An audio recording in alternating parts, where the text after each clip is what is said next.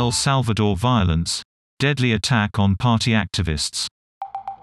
Two supporters of the main opposition party were killed in a rare political attack in the country.